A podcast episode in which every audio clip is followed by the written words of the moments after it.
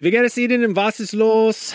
It's deinen Freunde Seth. I'm learning German. Yeah, in case you didn't know what that was, that is me trying to impress you with the little German that I know. Right now, I am actually learning German. I took it in high school. I goofed off the entire time. I did some other language learning apps. They taught me things like where the taxi stand is and how to find a bus, um, but not a lot of conversational uh, German. Thankfully, that's what Babbel is all about. Babbel teaches you language conversationally, which let's face it, that is what you want to know anyway. I don't know. When I was in school, you learned like how to count, you learned like the colors, you learned the shapes. Those are all important things, but they don't help you when you're in uh, like Cologne, Germany with Ein Nierenstein, which by the way is German for kidney stone. Uh, an experience I can unfortunately speak personally to. But I've been using Babbel to learn to speak German again, uh, better than I have before. I actually really like it because it is conversational. It's a little bit more relaxed. One of the things that it does that I really like is it'll sometimes show you what the literal English translation is, and I don't know why, but I find that very helpful in sort of understanding the structure, the grammar of a language, and sort of putting myself into that mind space since I'm only in Germany for Gamescom, which is like a week, week and a half, I'm not immersed in the German language. I'm not immersed in German culture. So what I do is the second best thing. I'm taking Babbel. Hopefully this year when I go to Germany, I'll be able to impress all the Germans with how much German I know from learning through Babbel. The app has pronunciation recognition, so you'll be able to learn how to speak better with your accent, how to actually properly pronounce the words. That way, you won't get made fun of by a, a group of older German men because you said Apfelstrudel and not Apfelstrudel. Um, no, it's really cool. Uh, I'm going to say right now there is a special limited time deal for our listeners. Right now, you can get up to 60% off your Babbel subscription, but only for our listeners because you guys are the best ones, by the way, at babbel.com slash realm. Get 60% off at babbel.com slash realm. That is spelled B-A-B-B-E-L dot com slash realm. Rules and restrictions may apply. Visible is a wireless carrier that is not invisible. It is pretty clear from the name. Actually, radio waves are invisible and I can say this with authority as a licensed amateur radio operator. That being said, Visible won't be giving you the power to see light outside the visible spectrum. It's actually way better because having that ability would make getting around very difficult and distracting. What you do get with Visible is unlimited 5G data powered by Verizon. You get one line of wireless, just $25 a month, which is great in these times of economic uncertainty. That is one line for $25, taxes and fees included. So, whatever you're doing at this moment, please stop. Switch immediately.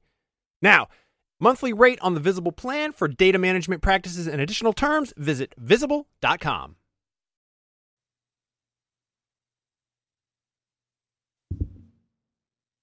Hello and welcome to NVC, IGN's Nintendo podcast. I'm your host, Casey DeFreitas, and today I'm joined by Janet Garcia. Hey. Tom Marks. Hello. And Brian Altano. Hi, how are you? Today we're going to be talking about the fifth anniversary of Amiibo and Smash for the Wii U, as well as some not super surprising sales charts and a whole lot more. So let's get right into it with the fifth anniversary of Amiibo. Brian. Yes. I'm also very sad that we couldn't have Peer on this week. So Brian, you're going to have to hold the fort on this one because I did yeah. not fall into the craze. Like no, you're you're queuing me up like I'm a like I'm a, f- a former addict. It was an accusatory Brian. Yeah. Yes, I am. Um, Peer is is uh, very much still addicted. Peer still gets amiibo. Uh, Peer he Schneider just got has Incineroar. Yeah, he just got and he got uh, Simon Belmont, which is a really cool looking one. See, they're dragging me back in. Um, When this this show has a has a long history of documenting the sort of the process of what it was like to live through that era, but also attempt to collect them at the time. Um, Amiibo obviously were uh, I, I think we can qualify them as a craze at this point because they were tremendously popular and now not so much although they still have an audience and they still keep making them and the quality has actually gotten better and better but for a while there uh, sort of married to the launch of Smash Brothers, we got uh, Amiibo pretty regularly. And the shipments for them in traditional Nintendo fashion were completely unpredictable and unreliable and all over the place. And so that led to a lot of us going into stores and being like, hey, uh, do you guys have uh, Rosalina? And the guy at Target being like, what is that? And I'd show him a picture and he'd be like, Did you check the baby girls aisle with all the baby toys for little baby did he- girls? did they really? yeah.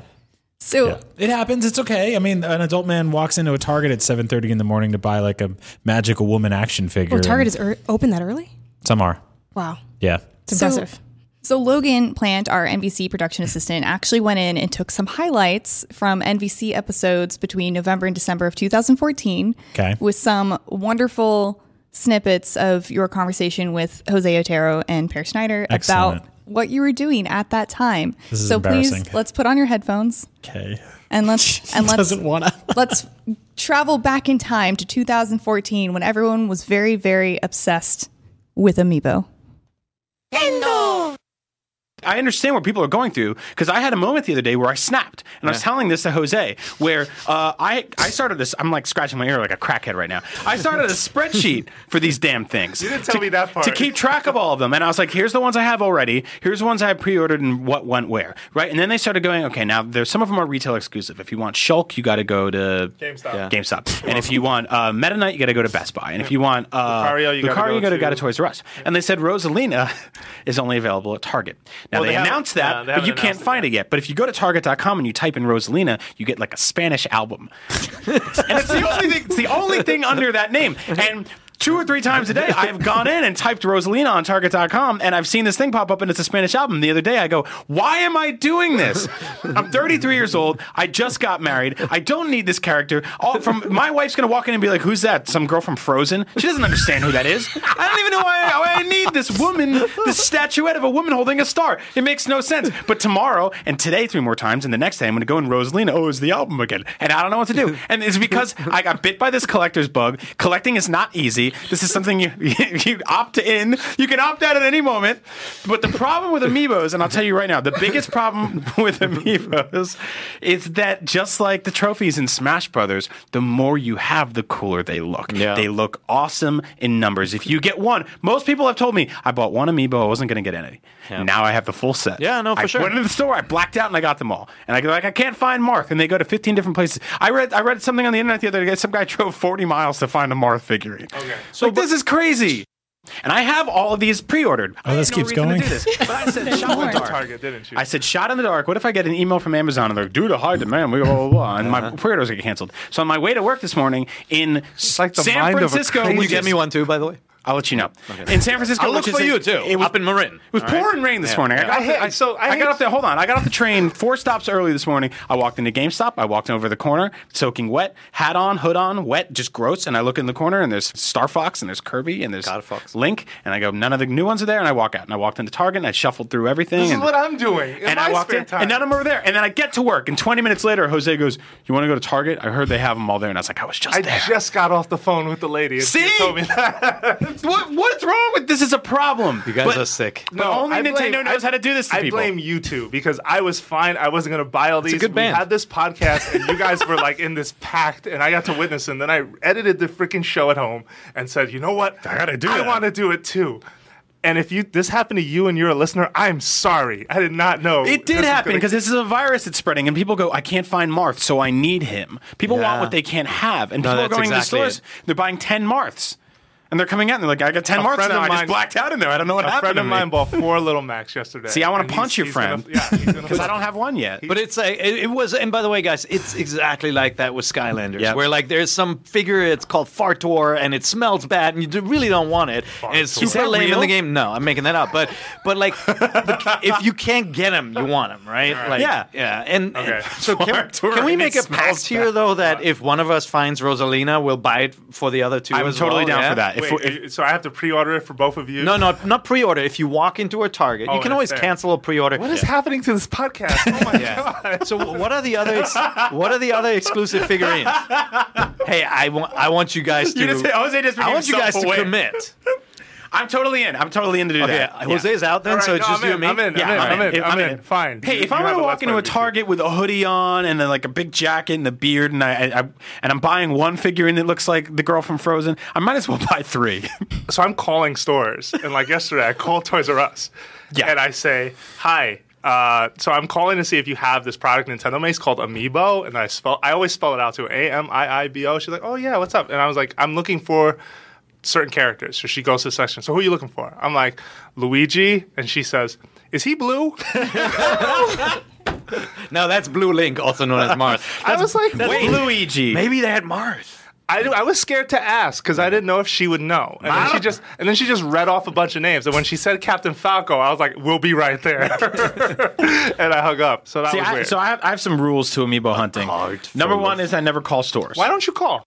So here's the thing. So when Mario Kart Super Circuit came out for the GBA, right? I I straight up stalked GameStop and Toys R Us. I would call them up like every 45 minutes for like Super a Circuit? week. Yeah.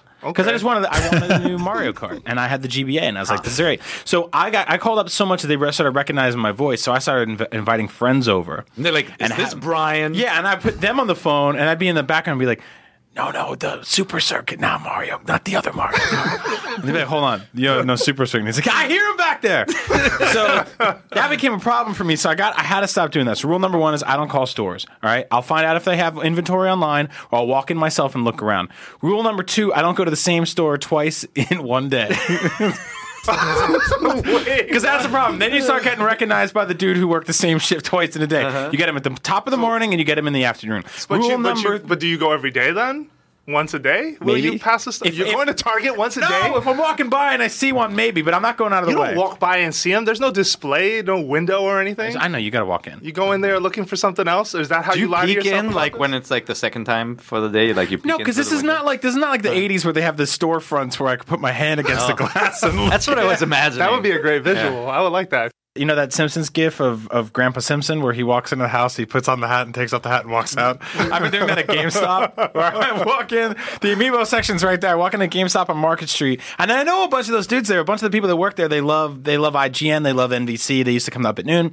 Um, and I would I walk in, I look at the Amiibo rack, and I walk out the door. It's a four second shopping They all trip. just lean over each other. Don't worry, he just does that every day. so, but like, I- but to our listeners, I, I mean, again, this should serve as a cautionary stories. Story Yeah. To you, you know, Learn uh, from our mistakes. i- If you already own some, you're already in. Amiibo. Goodness gracious. Wow. Is this is this like my last episode and you guys are saying this is this like a goodbye to me? But Brian, Wow. So I didn't realize that most of that would be you. Yeah, I didn't either. That was uh Did you follow your own rules? Uh, I did, and then then I uh, then I got out. Um, man, that was an interesting time. First of all, shout out to Jose. I love Yeah, that dude. Before we before we dive into the amiibo part of it, I gotta echo Jose there. Super Circuit? Yeah, it's weird, right? Yeah, it's a weird one. Yeah. I'm which is actually my, my least favorite Mario Kart in retrospect. I'm just surprised that Frozen is still such a relevant reference. Yeah, like, it's I thought we that was still know hilarious. what you're talking Yeah. about. Mm-hmm. Yeah, I don't know. At least you're hounding GameStop about an actual game and not like pre-order bonus pins for Pokemon Rumble for Wii U, which I did. Yeah, who So, would do such a thing? I did that. It was me. you know what it is though? Like we are we are inherently obsessive collectors because of video games. That's what video games train us to do that. And then like you put these things in the real world and we're like, I gotta have them. I But your to point, have them. your point in that clip about them being like Smash Bros trophies, Mm-hmm. right? That they just they do look good together. Yeah, yeah, there's a power in numbers, right? Um God, it was a weird time. But amiibos, amiibos have completely changed from that, Mm-hmm. right? Like that. This this is the wild thing about how from then to now, with what amiibos have become, and, and kind of the, the the roller coaster that they've been on, is it was this obsessive thing. Partially because Nintendo was, as you guys explicitly laid out in that clip, uh, it was t- it was a terrible, terrible system of Mm-hmm. like short supply and confusing retailer support and imprecise dates of who was going to get what and how much. And it was this nightmare scape of that stuff. And it fueled that. It fueled that mania. But then it sort of like dropped off where there was a period where like everyone was like okay amiibos are dead. Amiibos are gone. No, no, And there was there was a very specific savior that came in, and that is the Animal Crossing franchise. well right. But what, what i mean is there was this dip where like people thought they were just like people are over this now. And Yeah. what has happened since, and what I really like about amiibos for the last couple of years, is now they're just sort of like specialty toys that Nintendo makes, and Mm-hmm. they're like significantly more low key, and you know when they're going to come, and they're very more straightforward to get. and they're three dollars more expensive. that too, But they're better, too, they right? They look are a little- better, They look yeah. a little nicer. Like at least they, they they have transformed into this thing that is not the like integrated video game toy thing that they were originally pitched as, Mm-hmm. but are still like like a pretty cool little thing that Nintendo just makes these nice high quality toys occasionally. Yeah, I, I mean and that's really awesome because if you look at Nintendo's history of like toy making, despite the fact that they were originally a toy maker, like there actually isn't really a ton of opportunity to pick up figurines or action figures in in in Nintendo scale, right? Like I mean, there's Jakks, which is the company that makes a lot of kind of like smaller action figures, and they've run the gamut of a lot of very popular Nintendo franchises, including I think they've done some Pokemon stuff. But like for the most part, like you're not really going to get a figurine of Rosalina any other way, mm-hmm. if that's what you're looking for. So you Which some of us are, Yeah. apparently. but the Animal Crossing franchise came around, and that's when they flooded the shelves with all of these characters that were like most, even the most diehard Animal Crossing fan like me was kind of like, do I really need that beaver? you know, like Those llamas, man. yeah, the llamas, the alpacas, or whatever they No, are. no one needs those. Yeah, I mean, my my philosophy with collecting is that like, and this is like this is all very pre Marie Kondo, but this is like if you if it doesn't bring you joy, like throw it away or don't mm-hmm. do it. And so I think my breaking point was I bought I bought a a Pokemon one, and I was like, I don't even know who this is.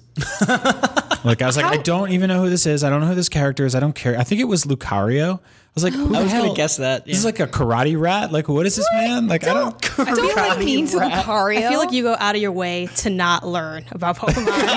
That's the thing. It's not that you don't know. It's that it's that you're like it's like you reject the information. Yeah. It's like it tries to go into your mind and it just something blocks he it. still out. he still remembers the names of his favorite Pokemon, That's true. Which are Uh, Garbodor uh huh. and the horse. Gosh, Close. Brian. So close. Every his name time. is Mudbray. Mudbray. there are That's right. several. The sound of a donkey, and he plays in the mud. Mudbray. Yes. I feel like with very Po- logical. With me and Pokemon, it's kind of like that when you skip that day at school where they taught you something important, and then you just kind of faked it for the rest of your life until one day it was like, you don't know. Somebody's like, you don't know how to tell time. And you're like, I wasn't there the day when we learned the big hand and the little hands. I've been looking at digital watches my whole life, but sometimes there's a real clock and it's scary. Shut up. The fact that you had that ready to go so immediately raises I- just more questions. That's okay. We have a clock in the room where um, my fiance and I play video games. Mm-hmm. Whenever I need to check the time, I look at my phone, and he's always like, "Casey, there's a clock right there. like, why do you have to know?" It's like I'm I not just, here to show off. I just don't. I don't think about that way to tell time anymore. It Yeah, I'm not be- trying to do a puzzle from the 1800s. I'm just trying to find out what time it is. I just want the no. No, I'm kidding. I can read a clock. I just choose not to. the only amiibo I've ever owned is the cereal. What? Oh my Yes. gosh, Yes. That doesn't count. the cereal box. But it does count. It it's the coolest works one. as an It was. amiibo. I got it because it was so weird. I had to have it. The only other one I want is um, I've considered getting some of the Splatoon ones because you guys know I'm a big fan of Splatoon. Um, but the only other one I considered outside of the cereal box was like the giant Yoshi because it's like cool and nice. Right. Uh, same for the small ones too. They're just like really interestingly crafted, which is another thing that was really cool about Amiibo. How they how Nintendo transformed what you thought an amiibo could be. Like it was more than just a statue. It could be like a little plushie. It could be a box of cereal. Mm-hmm. And Or when a that cereal giant came out, also the thing about the cereal, it was like a two in one. It's like, oh, it's cool because it's an amiibo, but also I gotta know what that cereal tastes like. So I I went on like a huge hunt for that cereal because that, many people hunted It was in here. such like like the demand, and it didn't have like they didn't have it anywhere. And then you would just like madly go through. no- Oh God, I feel like I'm gonna get clipped out in like six years now. And now, They'll get you. now I'm scared. But I would just go to like all these different cereal aisles, Yep. looking for the cereal. And um, on the NVC Facebook group, I you know people were posting about it as well. And one of my friends who I think actually met him through the NVC Facebook group, uh, Trey, shots to Trey. Um, he had some extra ones, and he was and he lives in Chicago, um, which is where I'm from originally. He was like, "Oh, dude, just come through. We have extra cereal for you. We can give you." I think he gave us four boxes, which Oh is my very. gen- He had a lot of cereal.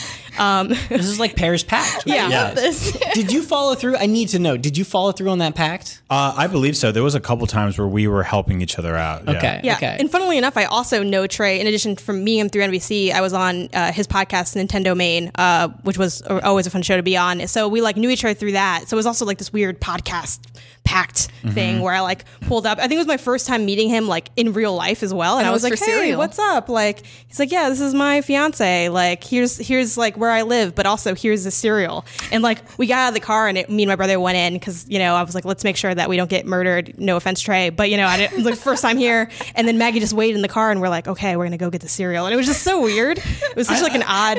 I feel moment. like I feel like a dude come, being like, "Come through, I have eight boxes of Mario cereal." There's a there's not a there's not a zero percent chance that you're getting murdered. Sounds like some illicit deal. It does, yeah. I remember ordering that cereal. I got it off of Amazon for like eleven dollars, which is way more than cereal costs. And then I sat down and I ate a bowl of it, and I'm like, I was like, yeah, Mario cereal. And I took like one bite, and I'm like, oh, that's right, I'm not nine anymore. Like I can't have like also a bowl like, of marshmallows and go to work. The cereal's not that good, but like I wouldn't have known that if I didn't eat the cereal. That's you have true. to have the experience. No, I, I buy like probably one amiibo a year at this point, which is nice because it means that instead of collecting all of them, I can just focus on specific ones that I enjoy here and there. Like I bought the Link's Awakening one in a heartbeat because it's like one of the coolest looking things that Nintendo's ever made. But uh, it, in terms of all the ones they put out the last few years, I haven't at all. And I I see Peer, he still collects them, and it's so funny to me because it just feels like it's it's kind of like going back to like your hometown and like your friend that you grew up with and never moved and is still going to the same bars and restaurants and he's just like yeah i really like it here. It's going great. And i'm like there's a whole world out there. And he's like no, no this is perfect. This is all i need. But there's no like structured release schedule with these things anymore. Like they sort of show up in bursts. Like they'll be like here's simon belmont and dark samus and then like two pokemon or something like that um, and it's completely arbitrary Yeah, I think the other thing that's kind of weird with the way Amiibo still pops up into the modern era is like through games, of course. So you can use them to like unlock certain things in games. But what's weird, especially you know being on the wiki side, is we kind of never remember that that's a thing. We're like, oh yeah, like let's check if the Amiibo do this, or hey, it says it has Amiibo functionality. Let's like grab all pairs of Amiibos and see what that functionality is. Like that's kind of the cool thing about um, collecting Amiibo as well. Even though I don't collect them, like you never know when you needed them until it's kind of too late, which I guess is kind of sad. I'm sad. very glad that Peer collects them because Oh, yeah. it helps the wiki team so yeah, much. right Like, before I started here, I Oh was like, gosh. "Can you scan all of these into Yoshi's Crafted World?" I think That's Tom what had- it like, was. did it- Yeah, I yeah. Yeah, I, I walked over there you. One day with my Switch, which is luckily a portable system, and I stood there and I just scanned everything. And I remember like scanning stuff into Breath of the Wild also mm-hmm. to get like weird dubious food or whatever. He, he even had the mm-hmm. Monster Hunter Stories amiibo like yeah. At launch, so I was able to use them for the Monster Hunter Stories um, wiki and make a video about it. And like a lot of people couldn't do that because he imported them. What's interesting about Amiibo is the way people collected them. Obviously, some people got just their favorite characters, which is, I think, the healthy thing to do. It's more like yeah, that's kind Yeah. of what I did. Some people got all of them, which is what Peer did, and some people got all of them and then never opened them, which is just like a hundred something amiibo, all still in the box. They take up five times more space doing that, and also you can't use them. It's an investment, Brian. Yeah. In ten years, they're going to sell them for fifteen dollars instead of eleven. instead of eleven. Yeah, well, so that's no, the- I don't know. Some of them might actually sell for a lot so of money. So weirdly enough, um, Box Boy. Uh, which I believe was J- Japanese exclusive, is the most. It's like the one of the rarest ones. It's one of the most expensive amiibo. But I, I go to you know we all work a lot of conventions through this job, and I'll I'll constantly see like there'll be like a, a display rack with just like all the amiibo at like a stand at like a PAX or something like that, and they're all roughly the same price they always were. They're they still do look really good all together though. I mean, I never thought about like keeping them all in the box. I think Jose was actually keeping them in the box. I don't know if he broke down eventually. Um, Can you imagine opening them all at once? oh no, That that would be- make a sweet YouTube video. yeah, it would. So many Mm-hmm. people's like destroying ten year, five years of memorabilia Oh, by opening be so them. mad. So like weird footnote to this thing is like I'm I'm a father now and I wasn't when I was in that clip because that's that would have been a little bit crazier. But I have like a big case of amiibo at home and I was going to I think I was going to bring them as Salvation Army and I probably still will someday. But in the meantime, I was kind of like, oh. My kid will love these, and I like every now and then she'll run into the bedroom and point up at the top of like one of our shelves in the you know like w- w- like you have like a closet full of clothes and stuff like that, and shoved in the corner is this like blue box, and she'll point at it and just be like bah bah, and I'll just grab it and pull it down and dump it on the floor, and she'll play with them for like an hour, and like she doesn't know any of these characters, has no point of reference, just like her father has no idea who the Pokemon are. See, that's wonderful because that's also what the very first Smash game was, right? Yeah. Was it was Yeah. all like a little kid playing with mm-hmm. toys? Yeah, just giant hands That's coming so in and bashing cute. them together. So they did find a purpose, and eventually I will give them away when she grows out of them. She'll never grow out of them. That's her dad did. I hope. it's What if she's like, I got to get the rest of them? You got to finish the set. To be fair, it's because her dad. What a horrible movie. Her dad was the dude in that clip talking about it, who's apparently, by his own admission, was scratching his ear like a cocaine addict or whatever it was. No regrets. Yeah. No regrets at all. No, I'm glad we we got to do that. That was good to live through that. Yeah. We did get a couple of more comments from uh, our listeners on the NVC podcast forums and also from Peer because he couldn't be here today. Uh, Peer says, I remember the stress of potentially not getting an order and to get one. Pre orders tended to pop up right when I was in a meeting or even when recording NVC. A few people on staff would Slack and text each other immediately. Yeah. Mm-hmm. Yeah. And I, I, I really, I remember like importing them too. That was a crazy thing is Mm-hmm. like importing stuff and then like spending like $35 on them. And they have like, a, they had an MSRP of like $12.99 or something. Mm-hmm. I think they're $15.99 now. Um, and we would go on like weird dubious Japanese websites and spend like $29.99 plus $14 shipping and stuff. I've done that for things before. They came out with like a, a special Christmas edition Alolan Vulpix one year, and I mm-hmm. desperately wanted it, and I expected to get it as a present, and I didn't. So then I went and bought it for myself for twice as much on eBay because I wanted it that bad. So uh, but- if but you again- really, really want something, just the buy eBay it when the it's eBay scene around uh, around Amiibo was crazy Yeah. too. Scalpers like all over the place. Right, but again, that's that's not kind of the world we live in now with Amiibo. Like now, it's They're interesting pretty with readily available. yeah with Peer's collection. Now that he has all of them, it's actually fairly simple to continue that, right? Because they're really clear about what's coming out and and kind of they'll give a date about when, and they're not as often these sort of limited supply, gotta pre-order it, you'll, you'll never get it sort of mm-hmm. things. So now that he's like done it, he can just continue. He can maintain that much easier than, especially the beginning of the days when you guys were making blood pacts about Rosalina. Yeah, I mean, I think it's still. I, I- mean, obviously, I think there's less people buying them because the craze has died down a lot. But there's also, I think, it's easier to get them. I don't think it, it's it's as much of an insane rush. Yeah. Um, and we keep talking about the quality of them. They really have gone up. Like that they have. first that first wave of uh, Link with we used to call it the P stick. He had this like Oh, su- yeah, yeah. he had this yellow support column connected to his Oh, leg, right. And it was so it was like, why is this yellow? And then like Diddy Kong was sitting on like a or Donkey Kong sitting on like a blue ice block. Like they were scoped very weird. And then eventually they they got a they got a, the quality got a lot better, and they they did the they did a really good job of hiding sort of the support columns for them. So I do have a few more memories to go through before we move on. Um, this one is from a, a lot of people commented on how they went to go get Rosalina during a snowstorm. So I don't, I'm not familiar with snowstorms, but actually, no, I am. I got snowed in once, and I didn't want to ever want to experience that ever again. So. Uh, good on you guys for dealing with snowstorms Well, to go get Rosalina. It's because she's the person from Frozen, right? I that Oh my is true. gosh. Yeah, she has those powers. That's it. So Luis uh, Rodriguez Artero um, says, I remember listening to the podcast episodes where the guys discussed their amiibo adventures, and I was driving around stores to get my own. Kind of felt like an amiibo support group, but biggest amiibo memory has to be the waking up early on my day off so I could go to Target in the middle of a snowstorm just so I could get try to get Rosalina on a launch day. And there is another one from Patrick Hughes is standing and shivering outside a Target one early winter morning, realizing I was doing all of this to buy a figurine of a space princess. And um, this one's from Brandon Pruitt. He says, leaving to my closet, leaving, leaving to my closest at midnight and waiting all night. It was Robin and Lucina, so I was worried they would sell out. I bought two of each and wound up scoring a trade with a guy for Meta Knight, whom I had missed. It was a great day. It's so nice. This is all just so wholesome and nice. Um, Sita Navas says their favorite amiibo memory was waiting in line at Toys R Us with a mom, clearly there to pick one up for her kid, and she was wondering what in God's name was a Dedede. I think even the most hardcore Kirby fans could not tell you what in God's name is a Dedede. I know what a king Dedede is. That's Mm-hmm. It's his a- name, right? It's like a bird. He's a penguin. That is penguin. Big Yeah. old big old balloon penguin. yeah. Agree to dis- uh, disagree. We'll, we'll see and what happens. this there. last one from He's Martin. also a pro wrestler. Yeah, with a mallet Our Yeah, next maybe. memory. Who knows? and a bathrobe. A lot of questions. it's really. a it's a throne robe because he's a king. I think it's a bathrobe. Yeah, watch the throne. Gosh.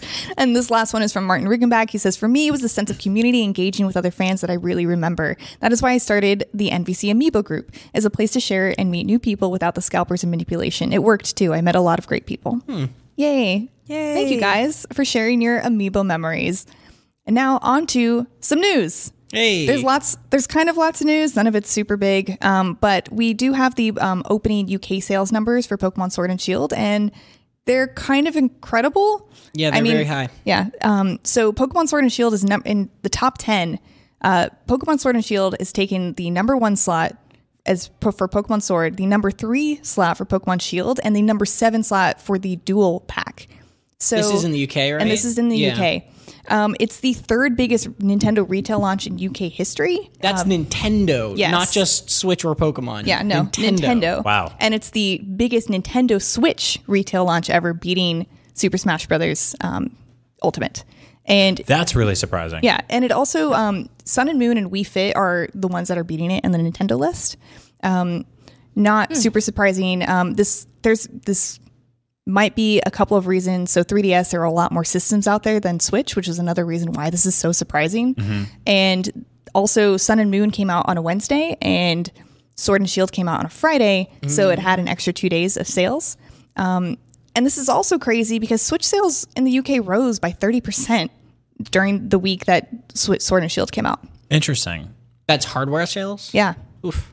Crazy. Yeah. Gotta close that 3DS gap, I guess. Yeah. right. I'd be interested in seeing how many Pokemon software launches sort of coincided within the window of a new hardware launch as well. Mm-hmm. Like seeing a dedicated Switch Lite. I mean, I feel like almost every Pokemon game at least got like a, a 3DS or a DS special edition, right? Mm. Or at least a lot of them did. A lot of them did, yeah. Yeah. So I don't think Sun and Moon did. The mm-hmm. interesting Could thing about about that. Interesting thing about that stat though, because I was reading that those numbers too, and actually the best selling Switch in that period for that thirty percent bump from Pokemon was the normal longer battery life version of the normal Switch, not the Switch Lite. Right. So it it seems like at least from you could infer from that that a lot of people were just buying a Switch for Pokemon, like buying their first Switch for Pokemon. Which is probably a good opportunity to say that if you are holding out on buying a Switch for Black Friday, be careful which one you buy because the official price dropped one that Nintendo is selling with Mario Kart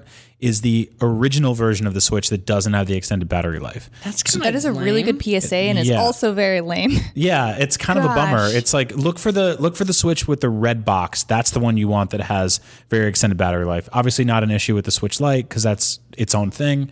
Uh, but the official bundle that they're doing with Mario Kart for two ninety nine, which is not even really a great deal, is. Yeah, I'm just throwing shade everywhere. Um, i- is the uh, it's it's you know it's it's no super circuit, but while we're, we're while we're on Black Friday deals, there is actually a Walmart Black Friday deal um, that has a Switch Lite plus Pokemon and a case for two hundred and thirty eight dollars and ninety nine cents. That rules. Which is a really good deal. It's out of stock right now, but they'll probably restock it. yeah, So just like keep an eye on that if you are in the market for a Switch Lite and Pokemon. Yeah, it's it's it's always good to remember that Black Friday starts on November first now. So uh, Yep. basically, you're gonna already start seeing these deals come out, and it's it's just gonna, they're just gonna get more and more frequent as we go into the end of next week. Yeah, and then adding to what Brian pointed out, if you're buying a used or refurbished Switch, you can check if it is the the original Switch model or the new one by looking at the serial number, and you can just look up. Uh, we have a wiki page on like the Switch Lite versus the or the Switch regular versus the new Switch regular that says the serial number on it. that's awesome. I had no idea that was a thing. It's Makes perfect sense. on- on the Pokemon numbers, it's mm-hmm. really interesting now that we've seen both of sort of what I think of as like two of the big flagship mo- Nintendo mobile franchises coming to Switch. It's interesting to see both of them find a lot of success on a home console because mm-hmm. that was a big question, right? Was like, is the Switch going to be too expensive, or is it going to lose this kind of primarily mobile, cheaper handheld audience? Right. Is it going to find a new audience? Is it going to be more popular? And I think we just have an answer that, like, yeah, these games can thrive on Switch. Like, they really, really They're system sellers. yeah, they are, Yeah. and they and this any sort of fears that people had about like those mobile games making the Switch just from like a financial success standpoint, Right. is kind of ended up being unfounded a little bit. No, from the moment we saw the MSRP for the Nintendo Switch, I think a lot of us theorized like that's way too high for sort of an entry level Exactly. kids handheld. Um, but I think like with with deals, with sales, with the Switch Lite, with, there's there's multiple ways to interface with that and just kind of bite the bullet and spend the 200, 300 bucks and play Pokemon. And I mean, I've I've personally bought systems just for Pokemon as well. Like the Game Boy Color, I asked for because all of my friends were playing Pokemon, and I asked for a 64 because of Pokemon Snap. And I can't. After that, I probably just bought Nintendo systems. Actually, yeah, I've just bought Nintendo systems when they came out, the day they came out, ever since then, which is a lot. But yeah, like thanks Pokemon for having me Yeah. buy my systems and play Ocarina of Time. But um, I don't know. It's not. It's not surprising that it sold that well. No, um, and I I, don't think it wonder. And I wonder if it skews the UK numbers at all because it's set in the UK, and maybe that made people more interested in it. Oh, regional bias. Yeah, regional regional Pokemon bias. I don't think that's actually a thing. I think that's totally unfounded upon. It, But it would be really it would be really interesting to actually look at that though, eh, like in a in a actual scientific Mm-hmm. way of like looking at sales by region. I don't know how much of that data is publicly available to that sort of granularity, but like Mm-hmm. it, it would be really funny to see. Now we won't have North American launch numbers for NPD until the first week of December. Yeah. Mm-hmm. Um, and that's going to be interesting too because that's going up against a bunch of really big holiday games. Star Wars, Death Stranding Well, had, had this- its debut. in the UK, this one Pokemon Sword and Shield went up against Star Wars as well, and Star Yeah. Wars Jedi Fallen Order was number two on the sales list. Yeah, that's crazy, and that's a multi-platform game. Mm-hmm. It both beat and lost to Star Wars. Yeah. 'Cause Oh, yeah. Shield was three and Sword was one. Yeah, what happened? So I guess Sword's the more the more popular, right? That was Yeah. never going to But be a not- question Yeah. though. Yeah, but not in the IGN office because you know what we did when we needed to find a copy of Sword? We didn't. We did, but only one person out of everyone in the IGN office has Pokemon Sword. Is it Jonathan Dornbush? no, it's a bow. Oh, Yeah, but everyone else has Shield oh, interesting. because Yeah, we I- like I we like unicorns, Shield. I guess. Magic Horse. Magic Horse beat it out. Um, so moving on, uh, and kind of not, I don't know how I feel about this, but Animal Crossing Pocket Camp gets a subscription service. Um, we don't really know a whole lot about it, even though if you're listening to this on Thursday on November 21st, it's already out. It was just kind of announced as allegedly as allegedly coming on po- Pocket Camp Club, and it lets you appoint an animal as a camp caretaker, and the other gets you fortune cookies and access to warehouses to store furniture and clothing. There's probably more details about that out right now, but as of the time of us recording the show, we don't know yet. But that's a thing that is out now, and I don't know how I feel about that because Mario Kart Deluxe, not Mario Kart Deluxe, but Mario Kart on the phone Tour. had a subs- Mario Kart Tour. Thank you. Had a subscription service that didn't do a lot for me. I wasn't interested. Yeah, I did the free trial for it. Um, if they're doing a free trial for this, I'd be interested in looking at it. I actually played a ton of Pocket Camp in the first few months.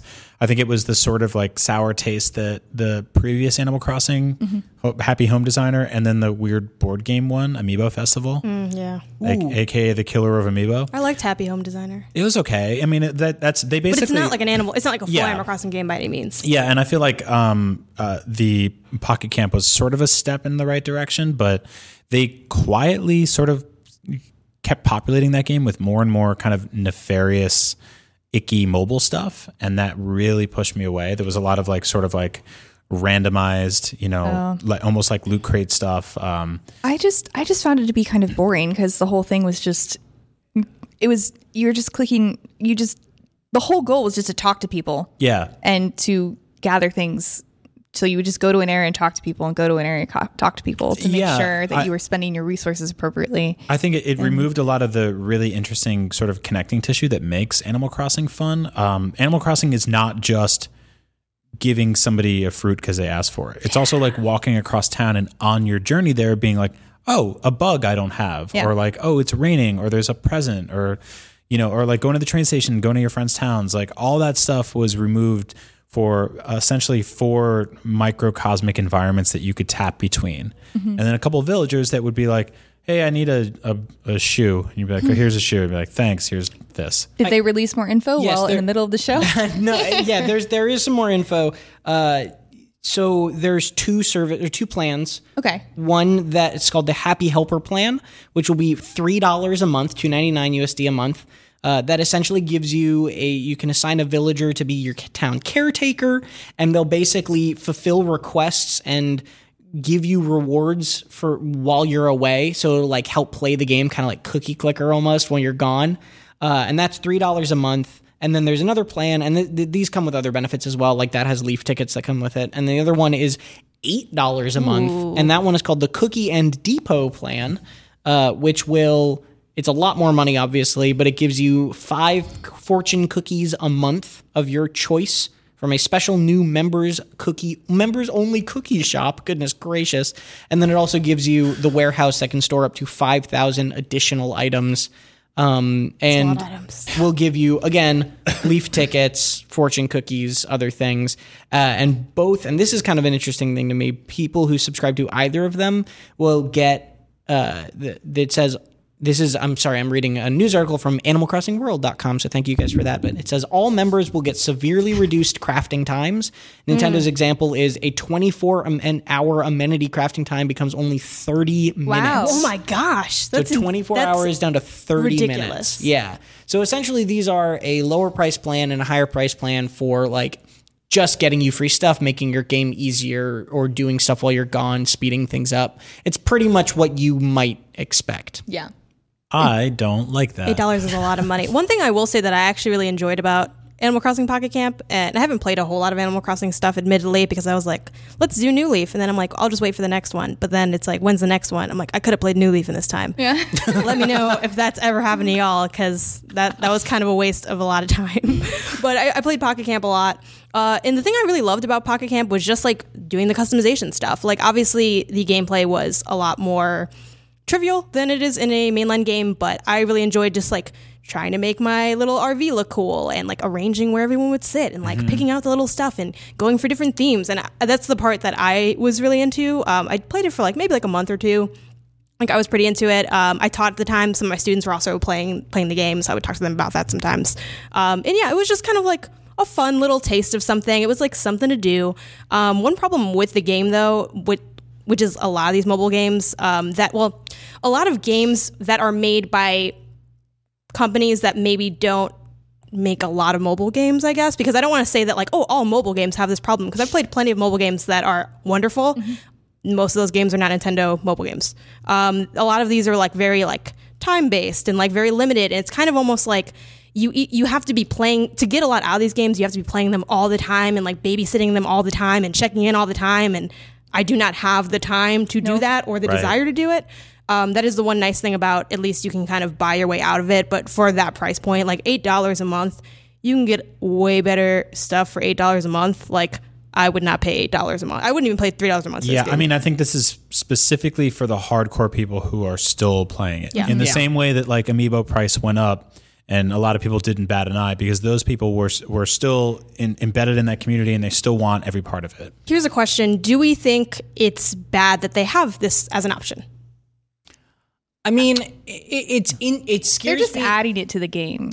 Yeah, it it I'm less upset about it in the game this game ex- specifically because like Brian said like I'm not playing this game consistently and the people who are and are willing to spend this money and are getting that enjoyment out of it might enjoy that and clearly uh, unless they go through and they rebalance the game so that it's just not fun and not playable unless you have this service like I don't really see much fault in it existing Right. what scares me more is the fact that Mario Kart Tour had this, and everyone was kind of like, "This is dumb." And Nintendo's not response, but next step was to add another subscription plan to another They were game. probably already working on this. A hundred percent, they we're were. like, well, this is already happening. Too late. I, Yeah. but we've, I all, think we've all been there I think they were absolutely anyway. working on it already. Like, there's no way you can just make a thing like this in the time between tour and now. Right. But it it does show that they didn't see the reaction or the response to tour mm-hmm. as a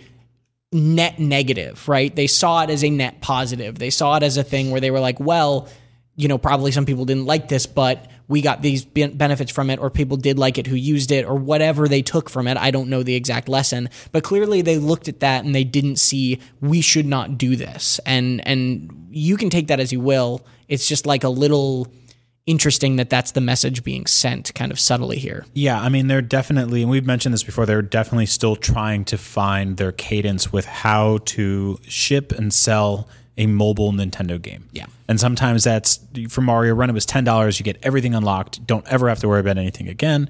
And then for other games, like, you know, you, you had to keep paying a little bit to kind of move the thing along. Um, Animal Crossing, I, I would have loved to give that game money in the first few weeks and months, and there really wasn't any reason to. And then they started adding a lot of sort of like randomized microtransaction stuff with the with the weird fortune cookies, and that's when I bailed. Um, and we did a we did an episode of Fast Travel in Belgium where they had outright banned the microtransactions in that game. Um, there's obviously some places in the world are straight up are like that's gross. It's gambling for children. We don't want it, and we're not touching it. And I do not fault them for that because I do think there is some sort of nefarious practice behind that every now and then. Well, if you're playing Animal uh, Crossing Camp, uh, Pocket Camp, and you appreciate this edition, please let us know. I'm curious to hear what people who have been actively playing feel about this Right. because I haven't. So Same. I don't know. Um, lastly, in news, uh, the Game Awards 2019 nominees have been revealed. Uh, Smash Ultimate is nominated for Game of the Year because it came out so late last year. It was not included in the nominees. And also, the category defined as the best game appropriate for family play, um, the best family game basically, is Luigi's Mansion 3, Smash, Mario Maker 2, Ring Fit Adventure, and Yoshi's Crafted World. And all of those nominees are Nintendo games. Which I guess I'm not surprised. I mean, when I think about Nintendo games, I can't really think nothing else comes to mind imme- immediately. Yeah, but I also wouldn't call Ring Fit Adventure a It's family not. game. You're right. It's not a family game. That's That is not for to me. children. This category is definitely always, um, you know, in the years of the Game Awards has been a thing, which I'm not actually sure when it started, to be honest. Um, but Nintendo always dominates this category, and this is definitely one of the categories of the Game Awards um, that I'm not really sure what's up with it. Uh, as Casey said, like it's appropriate for family play, but yeah, nothing about Ring Fit Adventure. Like even though it was kind of marketed as like pass the ring and then like and then your friend will work out and No then one- like you'll be waiting to do squats on the side. yeah, like that no one wants to do that Yeah, in I don't wanna real do life. that. No uh-huh. one wants to play Ring Fit and be like, "Yes, watch me work out." And when I get tired, I'll take off the strap and give you the Ring Fit, which I just sweat all over, and now you can sweat all over it instead, Yeah. right Yeah. after me. Um, no one wants and to do Luigi's that. Mansion 3, a game I absolutely adore you, that you totally can play co-op. I'm like, I mean, I guess it's a family game because it's has co-op and I guess Smash, you know, has co-op and Mario Maker 2. I, I mean, And all of these games have co-op. None, yeah, so it's it's just a. I'm like, I guess it's just like a co-op game that doesn't involve like gruesome murder. Mm-hmm. Pretty, pretty much Although that sounds that's like what the cop the thing is, except for Ring Fit, which I don't, I don't know. So and yeah, I mean, I Luigi's think, Mansion, which yeah. has dead mm-hmm. people everywhere. I- I'm not against having this as a category. I just feel like the what we're looking for here isn't like super fleshed out. The cute, it's Like the cute Ghosts, game with not fleshed multiplayer out. category. yeah, that's and a good Ring way of Fit. putting it. in Ring Fit, yeah. Um, I guess they were confused on where to put Ring Fit Adventure. I am glad to see like it's it's awkward because it's like I, I love Ring Fit Adventure so much and I would love for it to get something, but I'm like, oh, I'm not. It's I don't think it should get this either. Mm-hmm. So it's kind of like, oh, the best fitness game. It's a not funny category. This is no no hate intended towards the Game Awards whatsoever. It's just like a funny category yeah, to yeah. see. Or these games, they're all oh, great games. I think I think if you looked at any category and the the nominees were five games made by the same company, no matter the company, Right. it would be kind of weird. And like this, is especially where some of the things like Ring Fit is like literally a single player workout game, is just like that's I don't know. I do don't think know. it is a bummer that because you know these nominations are like made by people in the industry, and I guess it kind of sucks that like it isn't like other publishers and developers don't come to mind for family games. Like I guess I'm like maybe there's not enough family games out there. Like I'm not I'm not sure. I mean like credit to Nintendo for making things that are you know friendly for all ages and friendly Yeah, for families and, definitely. and involve co-op. Like there's not enough couch co-op out there, and I'm glad that Nintendo does offer those experiences and Ring Fit Adventure. um, but um, yeah, so it's like I don't know. It's kind of a weird moment, like shout out, but also I'm confused. But also those are good right, games. right. So, real quick, which one out of these would you choose to be the best family game? Probably Smash Brothers. I feel like that. Probably. Yeah, that's got that's sort of like you can play that game with all the bumpers on and make it easy and fun and Yeah. you know, like you, kids can kick their dad's ass and stuff especially like especially since they patched in uh, co-op sport for spirits. Yeah. Yeah. So, yeah. Smash Bros. But don't go to the stage, the created stages, because there's some not Oh, yeah. family No, stuff in there. not Yeah. family friendly. Uh, Luigi's Mansion would probably be in a way. Uh, I guess it'd be Yoshi's Crafted as a, my like runner up. But to be honest, the co op in Yoshi's Crafted is kind of kind of broken. Like it's Yeah, way it too easy to eat easy. you. Like it's like insane. Um, and then Luigi's Mansion is probably a little bit, depending on the age, maybe too complex. But I mean, if you're Right. Luigi, you don't you don't have to You'd to. be surprised the complex things I figured out as a child that I go back Oh, to yeah. play now, and I'm just like, how did I For sure. ever find figure that out without the internet? for I sure. just- like clarifying statement. Like I think kids are a lot more capable than a lot of people want to give them credit for. Like I'm not saying that if you're five, you wouldn't be able to play that game. I just mean that depending on, you know, it varies because different kids have different levels of like gaming skills at various ages. So Yeah. that one's just a little bit more complex than like Yoshi's Crafted World, where you're just going Lot- left to right. Lots of debates here, but I think it's important that we all agree that Ring Fit is not a good game to play with your dad. Yeah, I totally agree. Yeah. Gosh, I, I'm I'm just not going to go there. I had jokes. No, I'm not, nobody, I have so many. no- nobody wants to get your dad's sweaty like strap, and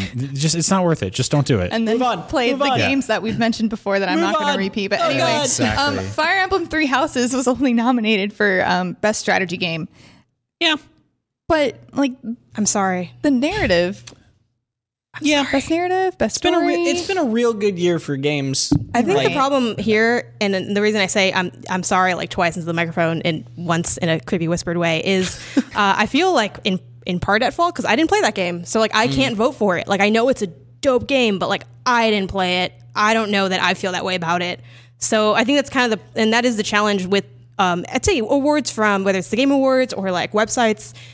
It's like who played enough of this game to fight for it, and sometimes that's just not there. So um, yeah, I think if anything, like the fact that it's only been nominated for one thing just makes me like it's a reminder for me personally to be like, I got to step my stuff up and play more games from more genres because I should have at least had something to say about this, and I didn't. So I, th- I think there's also kind of a inherent bias that comes with how recent something is. Yeah. Mhm. Um, and Fire Emblem might be just outside of the window for some of people's admittedly short-term memory when it comes to recapping a year. Uh, my big thing was that Link's Awakening wasn't nominated for Game of the Year.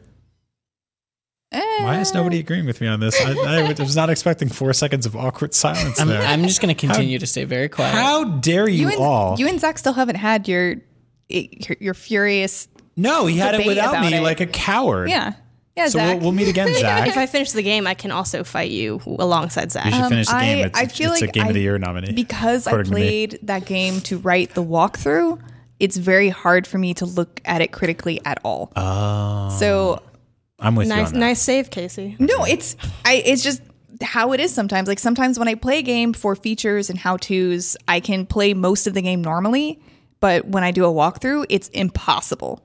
Like the only thing I can co- I can comment on is like if it works and if the combat felt good and was fun. Yeah, like it's like- it's it's like it's really hard to get drunk when you're wine tasting, you know, because you're like right, Ooh, I you're taking hard, note. hard disagree on both of those things. If you're if you're trying to succeed at wine tasting, As someone who's I, constantly I too have challenged wine, my own statement on that. as so- someone who's constantly drinking wine and writing guides, sometimes at the same time, I would say, yeah. But actually, on that note, I gotta head out because I have a meeting. But thanks for having me on. it's Thanks, been Janet. it's been an Real hour quick since you've before had you go. wine, so Yes. very quickly, what is your favorite new Pokemon? Because people want to know. Oh, I don't know. Slack I do me. like. I do like the one that you like a lot.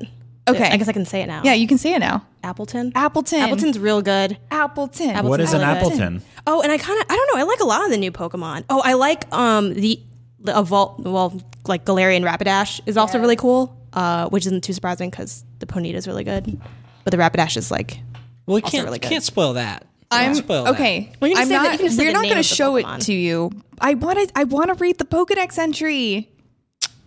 think you should.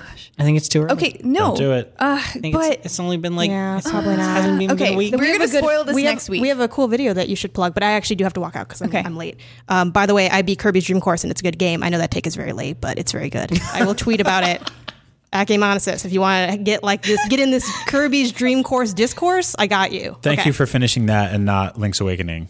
I know this, your time is limited, so Or Fire definitely Emblem. play play the f- fancy golf game from 40 Hey, it has a rerun feature, so it was a lot easier to play. Plus, out. one of those two games holds So it's up. not because Link's away. How dare you? Hey, I, I, am not saying Link's Awakening was bad. I think it was good. I had fun, but Okay. also I was stopping every 30 seconds to write the incredibly complicated directions on how to destroy all the pillars in Eagle's Tower. Like, ex- for I example. have which a- sucks. I have a list of friends, and I have a big fat sharpie, and I know some names to cross out after this episode. Brian. It's not true. I wouldn't do that to you guys. I love you guys. You guys are great. I'm staying just quiet enough to stay on the list. You, you're. I got beef with you, Tom.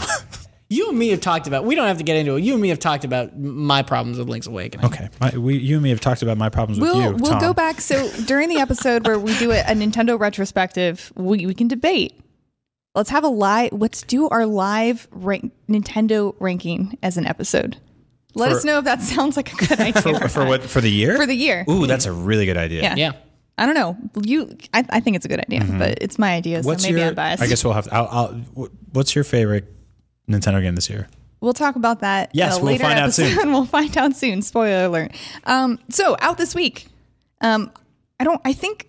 So I haven't been able to play any of these games, obviously, because I've been working on the Pokemon Wiki. But we have Garfield Kart Furious Racing. You didn't Yeah. have time to play Garfield Kart Furious Racing? I Racing. didn't. It's a funny week. I'm not gonna lie in Yeah. terms of releases when I was putting this together. yeah, and we also have Children of Morta, which Brian, you've been able to play a little bit. Yeah, I played a little bit of it. Uh, it's really good. It's um a sort of top-down hack and slash RPG that feels like a little bit uh, mana-like, but uh, definitely doing its own thing and it's a little bit darker. I found like the traversing the environments to be like a little bit cumbersome because the the, the art kind of melts together a little bit. It's really gorgeous pixel art, but it sometimes gets a little too dense for its own good. Um, but it's definitely interesting. I'm going to keep playing it. Uh, I'm I'm pretty early on, but I like it a lot. Children of Morta is a bit because it came out on PC earlier this year.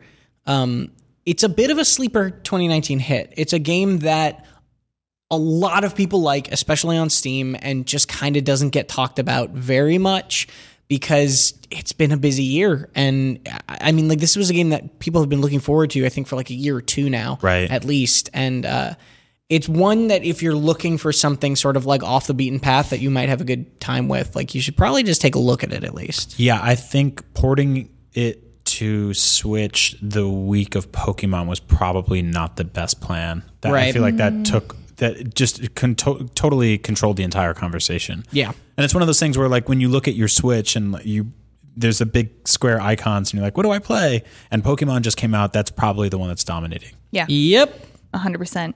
And then we also have Narcos: Rise of the Cartels, um, Which I'm that, sort of interested in. Is that off based off the Netflix series? it is, yeah. It's based off the Netflix series, and it's basically an XCOM clone based off of the Netflix series. It does not have great reviews on Steam. Oh, it's a bummer. It's not got terrible ones, but it's it's just like an interesting, notable one for sure this week. Yeah, I love that show, and I was looking for like some strategy shooting thing on my Switch, and I was interested in that one, but I'll So pass. is Netflix just making games Yeah. for all of their exclusives? Yeah, and a lot of them are ending up on Switch. Yeah. like The Witcher. Oh, I'm kidding. That's no. There's a, there's a Stranger Things game. uh, I feel like there's been a couple more. they should are- make a Santa Clarita Diet visual novel and bring that show back. Anyway, um, we also have Black Future '88. Yeah. coming out on the 22nd. It's kind of like a platformy, bullet hell, roguelike, cyberpunk. Let's just throw some more buzzwords, keywords in there. Uh, but it's it's one that I've had my eye on for a little bit. I haven't had a chance to play it yet, but it's it looks real stylish and cool. I'm hoping it's as good as it looks. All right. So we know what games are coming out this week, but what are you playing? Everyone knows what I'm playing. What are you guys playing? Pokemon. Uh, I started Pokemon, and then I also went back to Ring Fit, which has been really interesting. I also have been keeping up with Ring Fit. Yeah, you know what I think it was? Halloween. I think Yeah. that the idea of adults eating candy multiple times a day for like a three week window is bad, as much as it feels good. Um, and I think a lot of us were like, "Oh no, time to exercise again." So I jumped back in there. It's also like it has, the weather's been really unpredictable in San Francisco, and so I haven't really felt like going outside and running around. Um, but yeah, I really like Ring Fit. I played it for a few days when it first came out, and like all things exercise, gave up. And uh, I'm returning to it, and I enjoy it. It was weird because when I booted it up, it was like Peer Schneider gave you like 140 coins, and I was like, "What does that mean? Can he see me exercising? What's going on here?" we we were going to do our retro our like look back on a month of Ring Fit today, and it's obviously not happening. yeah, but because I was not consistent enough with it, I think I I played it 13 times in the last month. So over four weeks, I played it. I played 13, 13 workout sessions. It's actually not bad. 13 workout sessions. It was like they were between 10 and 15 minutes of actual exercise, which is probably equates to maybe like 30 to 45 minutes of actually actual playing the game. Um, as you can see, I look exactly the same because uh, exercise is not as important as what you eat. And I ate a lot of trash because Halloween and Thanksgiving is a bad time to try and get fit. I this learned. is usually the time of the year where you can get a little lax, and then just do a. This I is- I do a cleanse in January, and I'm I'm back on my. when I ish. was reviewing Pokemon, I ate curry three times in a week.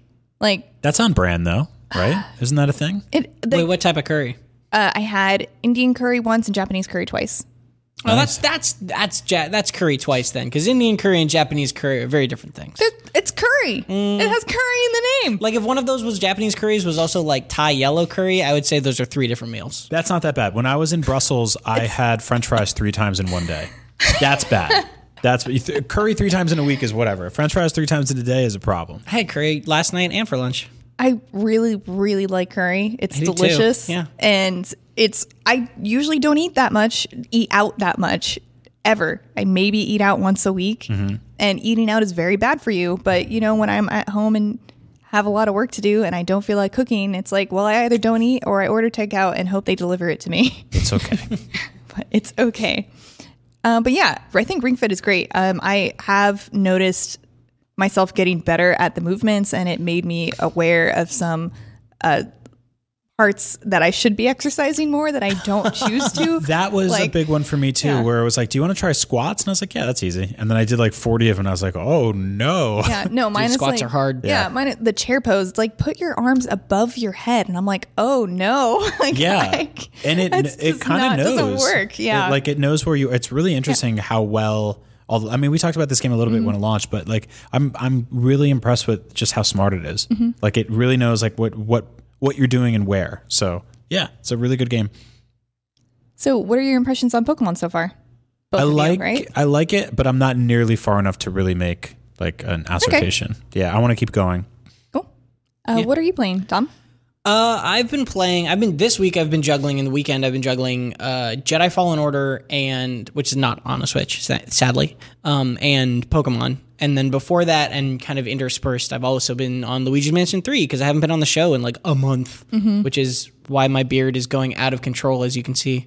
Is, is this the only reason you ever like take yeah, care I, of yourself? I only shave for NVC. you know what? Me too. Uh, no, it's just it's got a life of its own. It's gonna like get possessed by a human soul and turn But into a Pokemon. That sounds it- like a good backstory for one. Is it November? Isn't it like no shave November? Yeah, but I haven't shaved. fine. I haven't shaved since like I want to say September, man. It's been it's bad. Anyway, yeah, everyone listening is like, I don't know, you sound the same, but it's it's bad. Um, no, so I've been I was playing Luigi's Mansion a lot while I was on vacation, which was really fun. Um, I'm liking that game a lot, but I'm also a tad disappointed generally with it. Not not in the game itself. I think it's a fantastic game, right? It is not what I wanted, which was a return to form of Luigi's Mansion 1, right? It is it is still sort of not literally level based like 2 was, but it is sort of each floor is its Right. mostly its own thing. You go through beginning to end, you get a button, you go to the next floor. Um, one of the things I really, really loved about Luigi's Mansion 1 that I think has been lost in the sequels, not saying those are worse because of it, just it's a different sort of path that this series went on, was the fact that it was very. Uh, this is an overused term, but Metroidvania, you the the mansion in Luigi's Mansion One felt very tight knit, Yeah. and it felt very claustrophobic in a good way, right? Where you're like really exploring this place and like getting into a new hallway with a new wing was like really exciting. And you'd find locked doors a lot. And you were like, oh, I guess I just can't come get through this until later.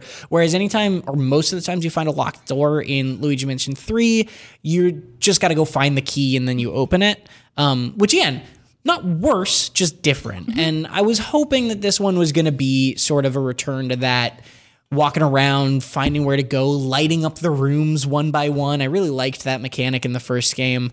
Um, so I've been having a lot of fun with it. It's just been a little bit different than what I was hoping, but not again, not bad, just different. Um, and yeah, and then I've been playing Pokemon. I'm only I'm like eight hours in, and I'm I've been enjoying it a lot. And just yeah, it's it's a it's been cool to see that and have it in my hands after so long. Yeah. especially because I didn't play Let's Go. So I, I it's been a while since Yeah. I've the last Pokemon game I played was I think Sun and Moon. Like I didn't do Ultra Sun or Ultra Moon either. So yeah. And I wanted to give a quick shout out while we're talking about games we're playing to um, some fans from the uh, NC- NVC podcast forums on Facebook because yesterday Janet and I set off to capture all of the new Pokemon in Sword and Shield so we can make a video. And there were a couple of Pokemon that are like incredibly hard to get under very certain circumstances. And to do that all within an hour or two was basically impossible. So without you guys, this video would not have happened to the caliber that we wanted to. So Jesse Graham, Joffrey Ramon, or Ramon, sorry, and Luis F. Rodriguez Otero, thank you for trading us an Ice Cube, Pincurchin, Corsola, and Obstagoon. We super appreciate it. Yeah, that's awesome. Thanks, guys. yeah. Um, Obstagoon is a great name, by the way. It's silly as hell. So Obstagoon, you have to I don't even know the exact parameters you have to do to evolve this thing, but it has something to do with f- battling Linoone in about 50 battles and then leveling it up. And then it will maybe evolve into an Obstagoon. And maybe it happens faster at night.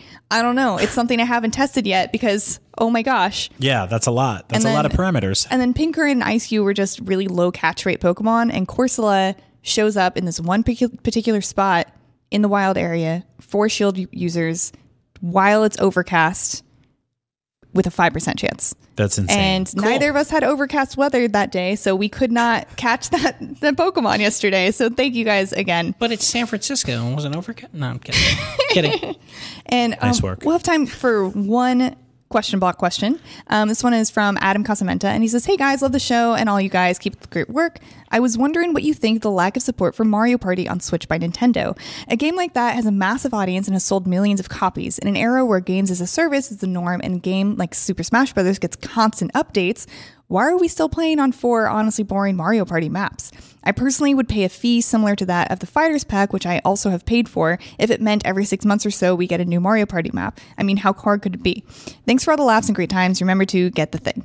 That's a really good question. I mean, uh, yeah, what were we going to say? Well, if I may, I would say, Adam, I think you hit the nail on the head because I feel very similarly. Real quick, I do want to say, how hard can it be? Very hard. Never, Yeah. never underestimate how difficult game development is. Never underestimate how long it takes. All that stuff. It, this, I, I 100% agree. I think that them not supporting Mario Party with stuff like a DLC pack or updates or anything like that is a massive, massive missed opportunity because, like you said, I think the core of Super Mario Party was really good, and the maps were just kind of like eh, and like didn't make you want to replay them again and again and again, especially when there were only four and we didn't get any new ones. So I totally agree with that. But yeah, it is. It's probably a lot of work, and they probably somebody internally did the math on whether that would kind of cold hard calculations of whether that would pay off. Yeah, it's interesting though because I mean, like like he says, and they, they did sell millions of copies of that game, so you would think they would be able to justify developing something for it. That's also the kind of thing that like that gives the game a boost in sales. It makes us return to it. It pulls it back into the conversation.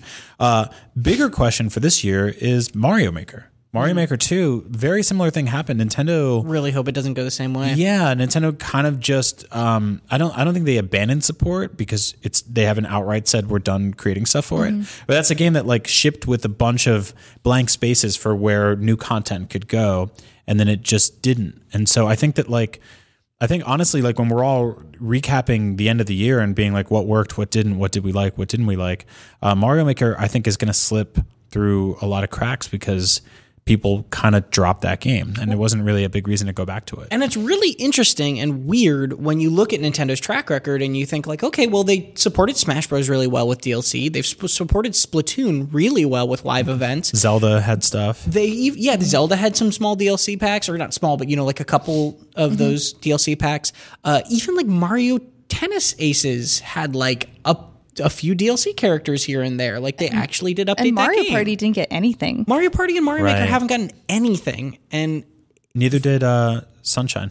Or I mean, um, Odyssey, Sunshine. Sunshine, Sunshine Yeah, I was like, also. oh, Yeah. no. But Technically, that's true. Patch my GameCube disc. I feel like at this point we're not going to see anything from Mario Party. I think so, too, and and I'm sad. super disappointed about that because I love I love Yep. Mario Party and playing those maps and thinking about what they used to be like in, in Mario Party 2. Like those maps were almost infinitely replayable, Mm-hmm. um, and these are just feel a lot more small and contained. And even though the gimmicks make them more diverse in that way, the the theme the thematics isn't really there to Yeah. make it as interesting and I really wanted to see more. It's just real disappointing because it really like it, it really was a game primed for that. Like both what like adam and you guys have said it, it was a game that very very easily could have found a lot of new life and a lot of success and a lot of uh ec- like added value through even paid dlc and it just didn't, and we just kind of got silence, and that's a Yeah. super big bummer. Weirdly, the last time we all collectively talked about Mario Party was when the Switch Lite launched, and we talked about how you couldn't really play Mario Party on the Switch Lite. Yeah. Yeah. Mm-hmm. Well, Oh well. whomp, Hopefully, something's coming soon. womp womp, or thwomp thwomp. Thwomp thwomp. So that is about all we have for you guys this week for NVC IGN's Nintendo Podcast Nintendo Voice Chat. Remember, you can always watch us on YouTube or IGN.com or listen to us on any of your favorite podcasting platforms like Apple Podcasts or Spotify at 3 p.m. every Thursday. Uh, I was your host, Casey DeFreitas, here with Brian Altano and Tom Marks and Janet Garcia, who had to leave us a little bit early. But thank you so much for watching. And remember, this is the only place you can. Get the thing.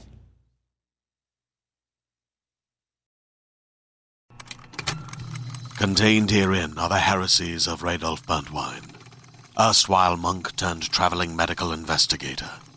Join me as I uncover the blasphemous truth of a plague ridden world that ours is not a loving God, and we are not its favored children. The heresies of Radolf Burntwine, coming January 2nd, wherever podcasts are available.